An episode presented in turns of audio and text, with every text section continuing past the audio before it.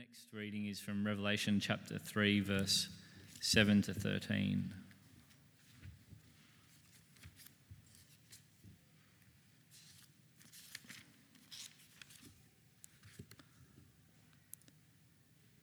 To the angel of the church in Philadelphia, write These are the words of him who is holy and true, who holds the key of David. What he opens, no one can shut and what he shuts, no one can open. I know your deeds. See, I have placed before you an open door that no one can shut. I know that you have little strength, yet you have kept my word and have not denied my name. I will make those who are of the synagogue of Satan, who claim to be Jews, though they are not, but are liars, I will make them come and fall down at your feet and acknowledge that I have loved you. Since you have kept my command to endure patiently, I will also keep you from the hour of trial that is going to come on the whole world to test the inhabitants of the earth. I am coming soon. Hold on to what you have so that no one will take your crown. The one who is victorious, I will make a pillar in the temple of my God. Never again will they leave it. I will write on them the name of my God and the name of the city of my God, the New Jerusalem, which is coming down out of heaven from my God. And I will also write on them my new name. Whoever has ears, let them hear what the Spirit says to the churches. This is the word of the Lord.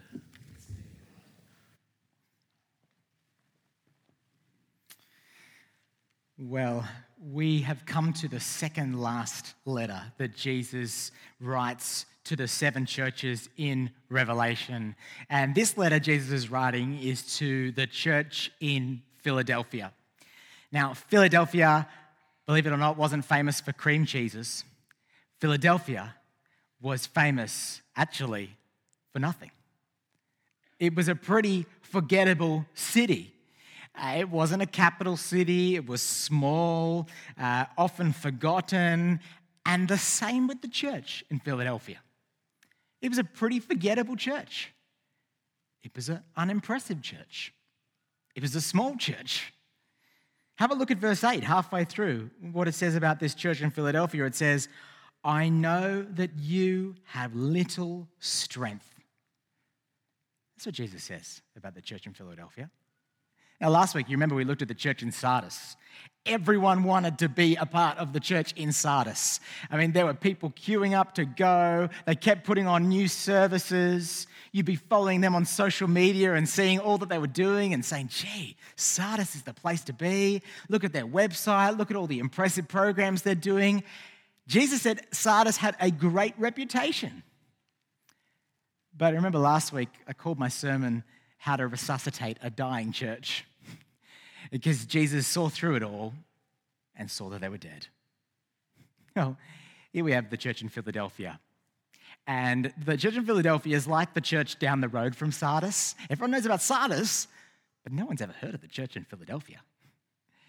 If you were a member of that church, you'd be there on a Sunday looking around and going, gee, there's not many people here. Gee, we're not, we're not very impressive, are we? gee, ministry's been hard. I mean, it doesn't seem like we're growing. It doesn't seem like new people are coming. And our budget, we're really struggling, struggling to, to pay for basic things. We're sharing our pastor with a few other churches because we can't afford. And, and we're just weak. And they're especially weak because they're suffering. It says in this passage that the Jews have been causing this small little church to be persecuted by the Romans. They're, they're losing property, they're losing uh, possessions, they're losing influence. They are struggling. It's hard. I wonder if you do you ever feel like this? Do you ever feel weak? Perhaps you're here this afternoon and, and that's how you feel. You feel like the problems that you're facing right now are just far too great for you to handle. You feel like your strength is almost gone, that it's too hard. You, maybe you feel insignificant. Maybe you feel forgotten. Maybe you feel like a nobody. Uh, Perhaps you feel weak physically, weighed down by sickness or pain or frailty. Perhaps you are the only Christian in your family and you constantly feel alone. Maybe you're the only Christian in your workplace and you're constantly feeling uh, like you're misunderstood. And maybe you're here this afternoon and you're spiritually weak. You, you used to be on fire for Jesus, but, but now you feel like your faith is just hanging by a thread. I spoke to someone like that after church last week. She was in tears and just said to me, Being a Christian is hard. And she's right, it often is hard. Maybe you feel weak in your ministry. You're serving in some kind of way. Maybe you're, I don't know, serving in kids' ministry and you feel totally out of your depth. Uh, maybe you're leading a connect group and you're just feeling discouraged because people aren't turning up. Whatever it might be, I mean, I feel, feel that often when I'm preaching. Amount of times on Saturdays before I'm preaching on a Sunday, and I just feel weak. Thank God, how, how can I do this? God, I need you. It brings me to that point of weakness. You know, so often in our culture around us, we, we crave strength. So our culture is all on about looking good, being strong, working out, having influence, being successful. And you know, it is so poisonous when we let that creep into the church. Success syndrome. When, when we think about church, we, we start to think about, oh, we got to, we want to be impressive and we ha- want to have a fancy building and we want to uh, have the pastor that's preaching at conferences and, and all this. And I'm not saying those things are bad. But the problem is when you're strong, you end up relying on your strength, don't you? You know, you, you, are financially strong and, and you place your trust in your finances. You're successful in your career and you're putting your identity in that. So many things. And yet, God says, if you're weak here this afternoon, if you're struggling, if you feel at the end of your strength, you may feel you're insignificant, but in the eyes of the only person whose opinion counts, God's, you are far from it. And Jesus looks at that church in Philadelphia, weak, struggling, forgotten, and he says, he, he actually smiles at them. He's happy with them. Isn't that what we want? To make Jesus smile at us? He's happy with them. You know, all the other letters to the other churches, except for one other church, most of them, they're all, they all have criticism in it. They all have condemnation in it. Here's what you got to work on. This letter, it's just positives. Jesus has nothing bad to say, it's just glowing reviews. Look at verse 8. Verse 8, he says, I know your deeds. The end of verse 8, I know you have little strength, yet you have kept my word and have not denied my name. Verse 10, you have kept my command to endure patiently. These guys are loving Jesus. They're the real deal.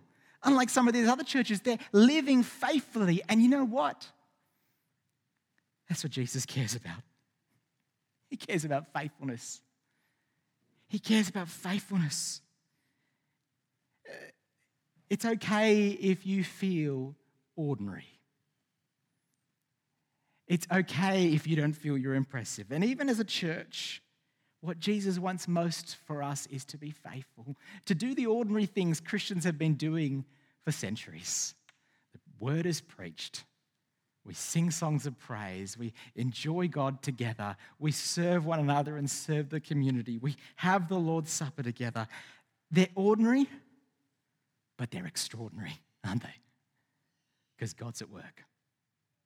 And even if, they, if we feel weak as we do it, God is mightily at work. I love what the Apostle Paul says. He says in 2 Corinthians, My grace is sufficient for you, for my power is made perfect in weakness. Isn't that true? When we're weak, God looks powerful. Well, Jesus, he's writing to this weak church and he wants to encourage them. They're doing so well, they're being so faithful. And he wants to encourage us this afternoon, whoever you are, no matter how weak you feel, he wants to encourage you. And so, what Jesus gives us is four symbols. Four symbols. They're not literal, they're symbols. Here's the first one He gives them a key. A key. Look at verse 7. Verse 7 says, These are the words of him who is holy and true, who holds the key of David. How's Jesus described? He's holy, perfect, pure, good, set apart. He's God. He's true. You think about Jesus said, I am the way, the truth, and the life. No one comes to the Father except through me. Jesus is the truth.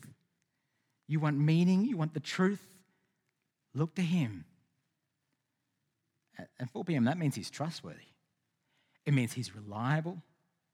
It means his word is unstoppable. It means he's faithful and you can bank your life on him. If you're here this afternoon and, and you haven't trusted Jesus, can I encourage you to investigate him? He is the truth. He's the truth. And he holds the key of David. Now, keys are a symbol of authority. So I have my car keys, and you don't have access to my car keys. I hope you don't. That means that car's mine. I can do with it whatever I want. I can drive it when I want. I can sell it if I want. It's my car.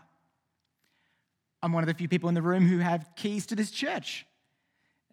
It's not really that much of a privilege, but I do. And that means I'm a, I'm a pastor here. I've got some kind of authority. Now, Jesus, he doesn't have the keys to your Corolla. It's better. He's got the keys of David. Now, David in the Old Testament was one of God's kings.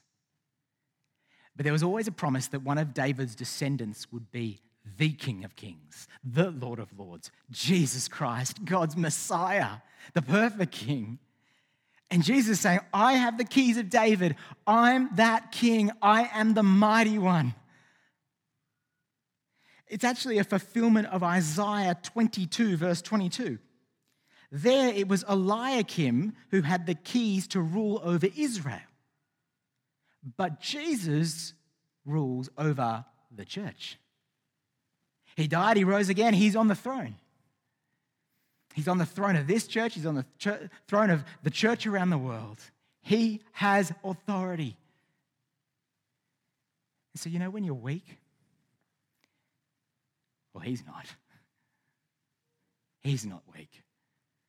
He has all authority. He has the keys of David. He is God's king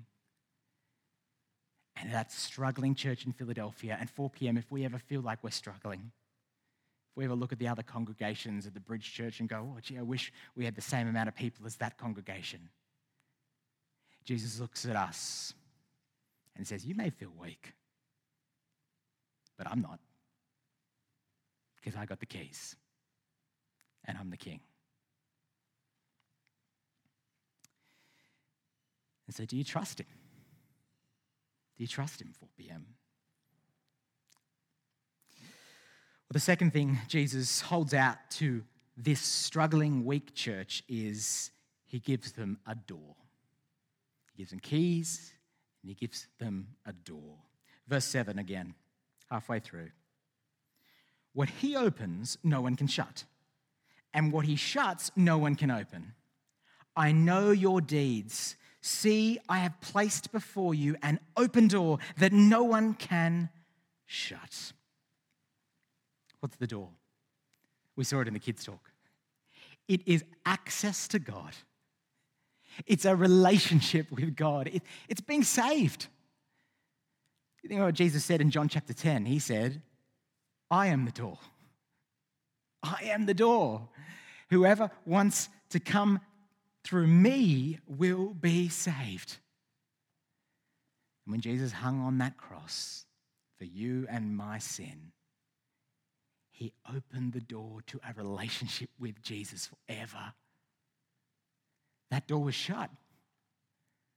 But he made a way. And by the way, do you notice what it says? What he opens, no one can shut. See, if you're a Christian here this afternoon, Jesus has opened the door for you, you're forgiven. You do not have authority to shut that door. You may say, Oh, there's no way God could forgive me for what I've done. No, Jesus' death for you is sufficient. You have no authority to shut the door, He's opened it. But in the same way, you can't open the door yourself.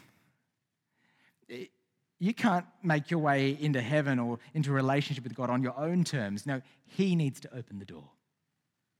It's by His grace, it's by His love. We can't earn it, it's all Him. The door is open. But there's another meaning to the word door because over and over again in the New Testament, the Apostle Paul prays that there would be a door open for ministry to share the gospel of Jesus. You see, because a door has been opened by Jesus to be saved, there's also a door open to tell others about Jesus. We want to share the love, the hope, the grace, the peace of Christ to a needy world. And there are doors open here at 4 p.m., aren't there? There's doors open here in Neutral Bay to share Jesus. What doors has God opened in your life? What opportunities has God given you to share the hope and the love of Christ? See, He uses us in our weakness, He opens doors in our frailty. There's a story of a house servant and his job was to go to the stream and collect water for his master. And he carried two big pots on a pole, one pot on each end, and walked to the stream, filled up the pots. One of the pots was weak, it had a crack in it. The other pot was perfect. And so this man would walk to the, to the stream day after day, and as he, by the time he got back to his master's home, he only had one and a half pots full of water. The weak pot was half empty. Well, the, the perfect pot was very proud about this. Very proud. He always had a full, full thing of water for two years straight. The weak pot was ashamed. He said to the master, I'm so sorry. Day after day, you depend on me, and I'm only giving you half a load because of the crack on the side of my pot. And the servant said, As we return to the master's house, I want you to notice the beautiful flowers along the path. So as they went up the hill, the, the cracked pot, he looked down and noticed the beautiful flowers on the side of the path. And the servant said to the pot, Did you notice there's only flowers on one side?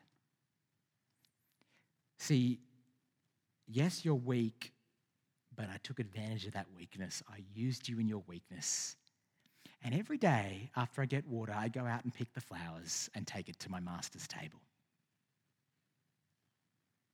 I tell that story because it's a picture of how God opens doors in our weakness. We may be frail, we may be nothing, but God opens doors and He uses you and I, and He uses the church in Philadelphia. Well, the third thing that Jesus gives this weak church is a pillar. A pillar. About five years ago, Christine and I were able to travel uh, to a few different places in Europe, first time to Europe, and it was fantastic.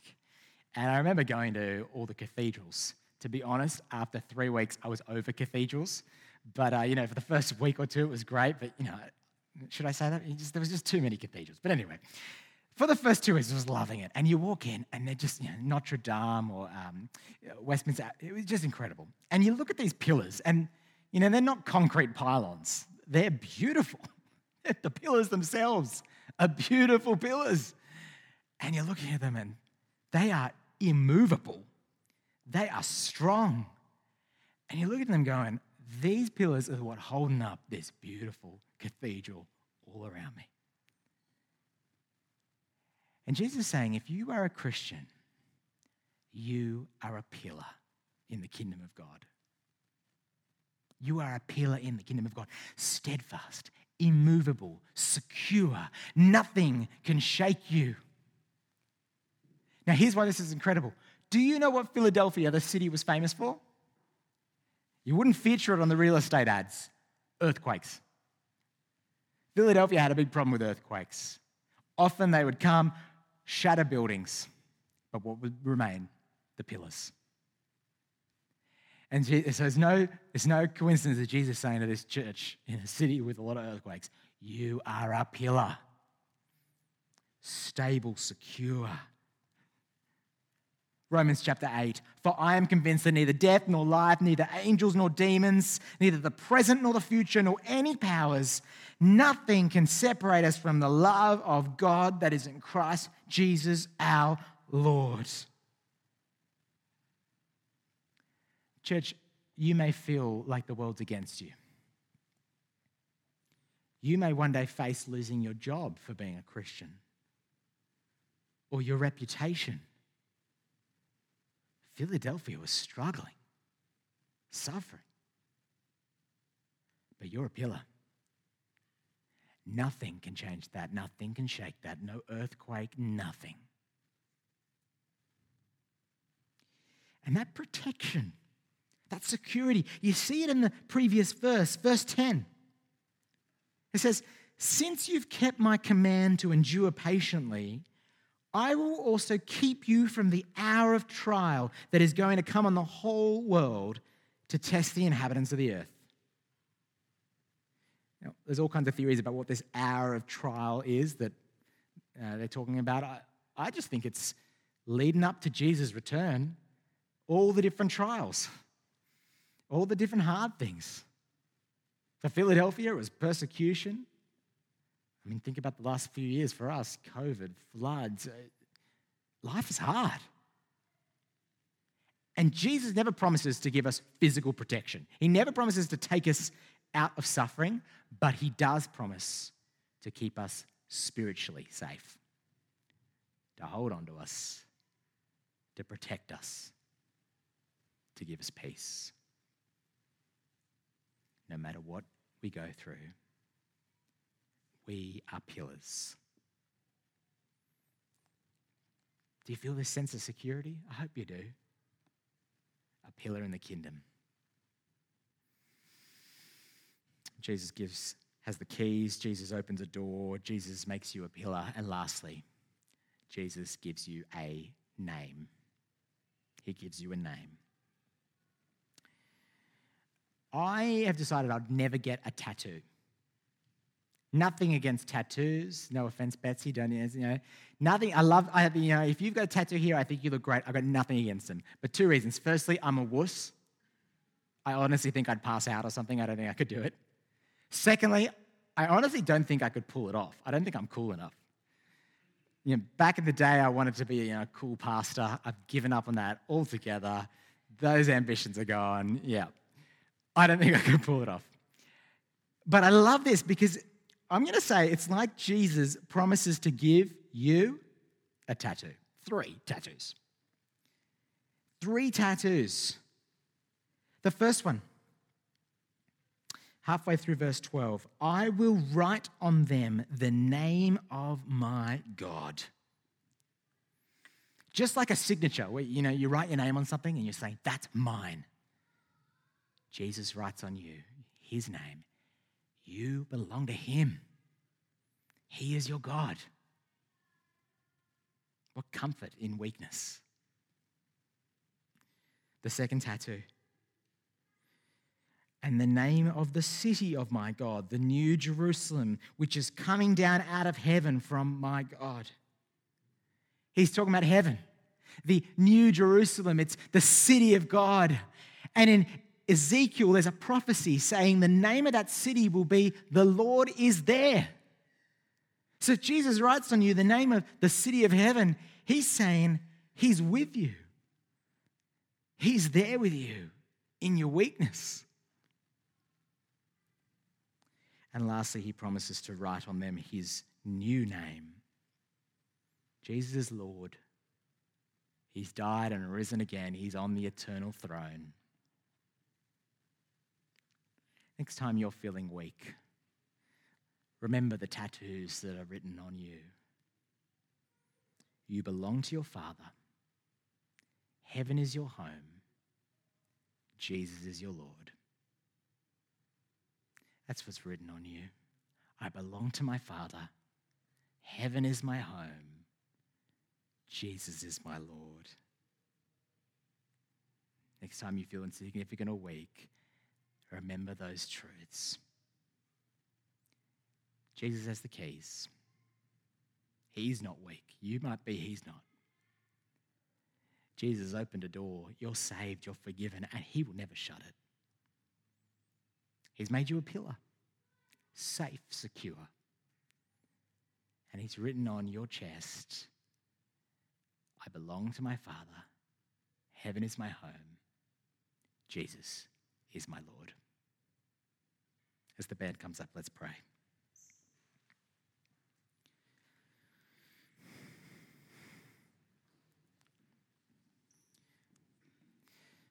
Lord, would you forgive us for the times that we feel strong and self reliant and forget you. Forgive us for our pride. Remind us of our need for your help. For those of us in the room this afternoon who are weak, would you be with those people right now and comfort them and press into their hearts these wonderful truths? And as a church, 4 p.m., would you help us to minister and serve in your strength. Lord Jesus, you have all authority. You've opened the door. You've made us a pillar and you've given us your name. Thank you, thank you, thank you. We pray for your glory. Amen.